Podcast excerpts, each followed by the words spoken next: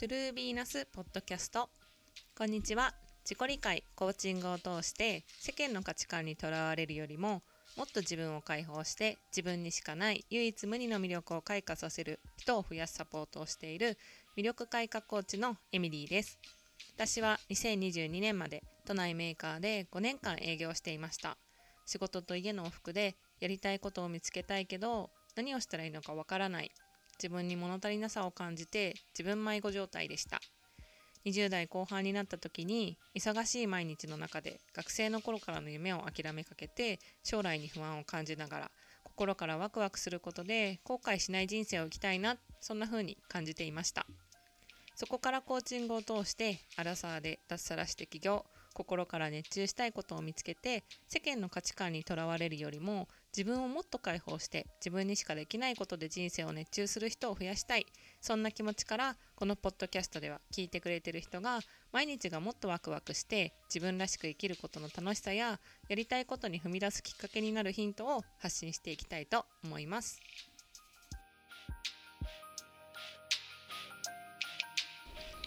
皆さんこんにちは。いかがお過ごしでしょうか、えー、最初にあのちょっと、小話を挟みたいと思うんですけどあの私アルバイトをやってるんですけどあの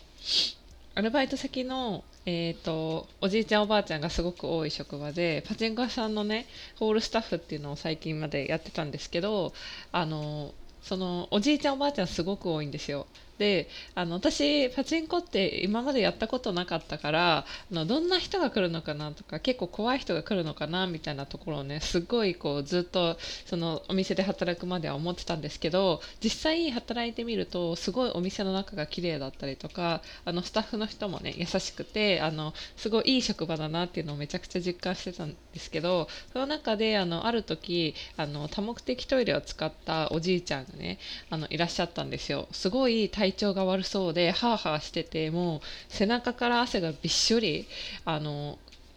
なんかもうすごいすごい体調悪いみたいな感じの見た目だったから私急いで「え大丈夫ですか?」って声をかけに行ったんですよねで心配になっちゃってあの何か言ってたから「えどうされました?」みたいな「なんか休みますか?」みたいな感じですごいそのおじいちゃんに対して話しかけに行ったらなんかもう息も絶え絶えな感じなのにおじいちゃんがこう私の耳元でなんか喋ってて「え何ですか?」みたいな感じで言ったらなんかあの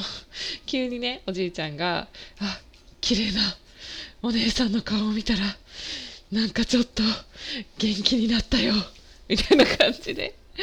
まあ、あのすごいね。あの息も絶え絶えで背中から汗びっしょりなのにあの冗談を言ってくれて。あの後から聞いたらそのおじいちゃんはちょっと結構ねあの持病があるんだよっていう風にそのあのベテランのスタッフの人から聞いてあのねちゃんとこう休んでもらったからみたいな感じで言ってたんですけどまさかそんなもうすごい体調悪い時にそんな面白い冗談を言ってくれると思わなかったからなんかちょっと和んだっていう話でした。そう。でねあのそういうね素敵なおじいちゃんおばあちゃんとかがたくさんいる職場であのそのおじいちゃん見た時はえ本当に大丈夫かしらっていうのをすごい心配してたんですけどあのなんかそうそういう風にねこう褒めていただいてすごいあのほっこりしたっていう話でした。っていうのが最初のつぶやきなんですけど、はい、じゃあ今日はあのコーチングについてお話をしていきたいと思います。であのコーチングは自分らしく生きるツールっていうねお話を今日はしていきたいと思います。であの今聞いてくださってるあなたはあのコーチングって受けたことありますか？私はあの会社員を辞めてから自分でこうあのやりたいことをやっていくっていうふうに決めた時にそのコーチになるぞと思って再スタートをしたんです。でもともとコーチングを受けたきっかけっていうのは何だったのかっていうとあの私はこう会社員で働いてた時に結構自分のことがすごく分からなかった。でそれで苦しかった経験があってあの恋愛とか仕事面ですっごい悩んでたんですよね。で一番最初そのその苦しさからこう何て言うんだろう。なんかあの逃れるためっていうちょっと表現がおかしいかもしれないけどなんか悪いパターン繰り返してるなとかこのままだといけないかもしれないみたいな風に感じてた時があったんですよ。で最初はあの本当に一番最初は体調不良がきっかけでした。でどんな体調不良だったのかっていうと肩こりとかあとは、えーと、肩こり頭痛もあったしあとはなんかその骨盤が歪んでるっていうところから入ったんですよ。でそれですごいねこうね体調が悪くていつも仕事してるっていうことだったりあとはなんかねその仕事をしててもうすごい何て言うんだろうなんかやる気がなくなっちゃった時があってこれなんでだろうみたいなででも仕事をやることたくさんあるしとかあの上司にこういうふうに言われるしなとかあとはなんかその自分の仕事の進め方でも多分今やってるやり方ではこのままだと自分が経験を積んだ時になんかそのこのやり方を繰り返していては良くないぞみたいなことがすごく起こったんですよね。でどんなことだったのかっていうと私はそのその時ちょうど、えー、営業であのいろんなね担当先を持ってたんですけどちょっと中堅になりかけみたいな感じの時であの後輩もできたりとかあとはその自分が本社の営業だったっていうこともあってあのいろんな工場のねあの担当先と一緒に仕事を進めていかなきゃいけないってなった時だったんですよ。で今までやって任されてた仕事はある程度の新人の私でもできるような内容だったんだけどちょっと難しいことを頼まれてた時期であのそれに伴いその知識量っていうのもも自分が今まで知ってた範囲以外のことをたくさん勉強しなきゃいけないっていう時期だったんですね。でその知ってた範囲以外のことってどんなことなのかっていうと私は営業として入ったけどその営業をしてればいいだけじゃないんだっていうことに気づくわけですよ。であの例えば品質管理でちょっとこう科学的な部分の知識を持っていなきゃいけないとかあとはその工場の現場に入ることもあったりお客さんのクレーム対応もしなきゃいけないからその機械のことも知らなきゃいけない自分たちの製品のことも知らなきゃいけない。クレーム対応する時になんかこう理系の知識もないといけないんだみたいな。いつもいつもその新人の時は先輩に聞いてその部署の先輩に聞いて解決するっていうところがあの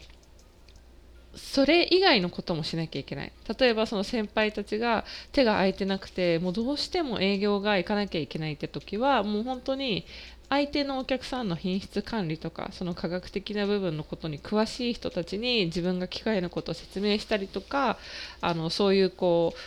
えっ、ー、と専門的な知識の、ね、説明を自分が頭で理解してあの説明したりとかあの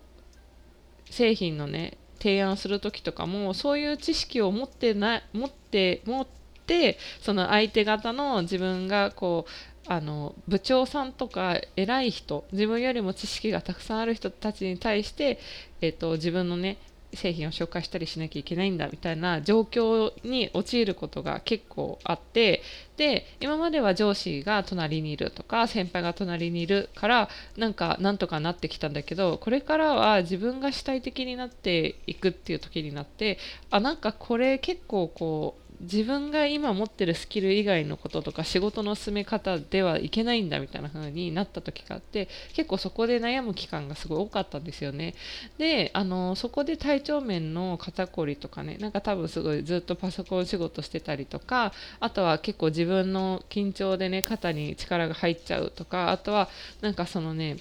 姿勢とかも自信のなさから悪くなっちゃってあのもうずっとこう猫背だったんですよね。そういうのも結構関わってきたりして骨盤が歪んでるっぽいぞとかなんかあとはその眠れないのは結構その体調のせいっぽいぞみたいなのが分かってであの会社の中であのカウンセリングっていうのがねあのカウンセリング受けられますみたいなのがあってそのカウンセリングの先生にその予約すれば誰でもカウンセリング社員だったら受けられますよみたいな制度があったんですよ。でそこからその先生は睡眠のプロだったりとか心のねメンタルケアの部分で相談に乗ってくれるっていうところで一番最初に私がその自分と向き合う時にあの入った入り口ってそこだったんですよね。で本当はなんかそこで使うのすごく嫌だったんですよ。なんでかっていうとそういうカウンセリングってなんか病気の人が予約するんだよねとかあとは自分別にその確かに体調不良はあるけどその仕事の進め方とかあとはそういうこうメンタルの悩みって先輩に相談して治らないんだったら他の人に相談してもしょうがないじゃんみたいな風に思ってて多分これって相談する場所違うよねみたいな風に思ってたんだけどなんかこう試しに受けてみてもいいかもって思ったのはなんかその誰でもどんな悩みでもいいですって書いてあってその別に悩んだことはそのなんかあの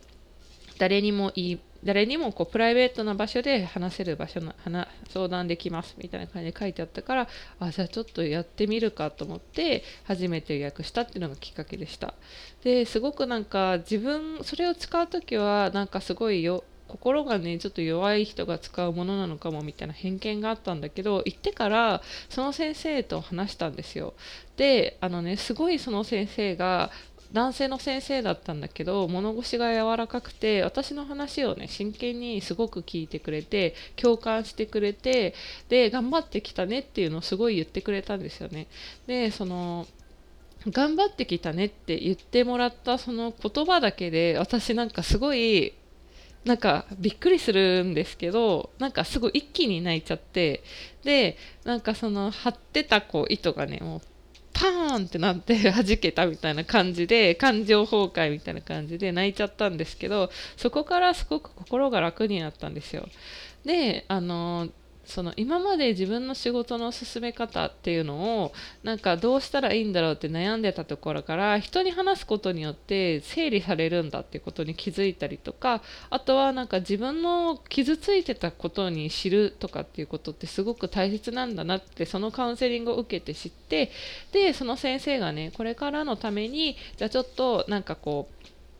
自分のねあの人生の棚卸しをしてみましょうっていうことであのいろいろと振り返りをしてくれてそこでああ私ってこういうこと頑張ってきたんだなとかっていうところを知って自分のねこう評価することができたんです。でそこから結構自分に向き合うことってとても大切な時間なんだなっていうことに気づいてその時間があってから仕事に戻るとまたなんかあのあそうだ。私はこういうことで悩んでたから次はこういうアプローチをしてみようっていうところに気づいたりとかあとは私はこういうこと頑張ってこれたんだみたいなところでね自分の気持ちのあの持ちようみたいなものが変わっていったってことが一番初めとしてありました。でそこからあのカウンセリングっていう入り口はそこだったんだけどそこからねあのこう私はその自分との向き合いっていうのをそこから始めていったわけです。であとその中で気づいたのが自分のことを知るっていうのがすごく大切っていうのが分かったんですよ。でそのカウンセリングを受けたからカウンセリングっていうのも何回も通ってであとはあの自己分析のね本っていうのをたくさん買いました。でその中でそのこセルフコーチングっていうものができる本を買ってでそこで初めてコーチングっていう言葉に出会うんですけどあのすごいねたくさん質問が書いてあるんですよ。私とはどういう人なんだろう。私が好きなものは何だろう。私が嫌いなものは何だろうっていうものからあとはあの自分がね今まで、えーと、人間関係で大切にしてきたことは何だろう。嫌な人間関係はどういうものだろうとかあとは自分が今この人間関係ネガティブだと思っている人間関係に対して自分が何か学びがあるとしたらどういうことがあるんだろうみたいな質問がたくさん書いてあってそれ最初受けるのとっても大変だったんです。私の場合はその自己分析でやってたから。でそのノートに書くんだけどなんか頭真っ白になってなんか自分で自分に対して質問するって結構難しいなって思ったんですけどそれをねあのやっていくと結構なんかその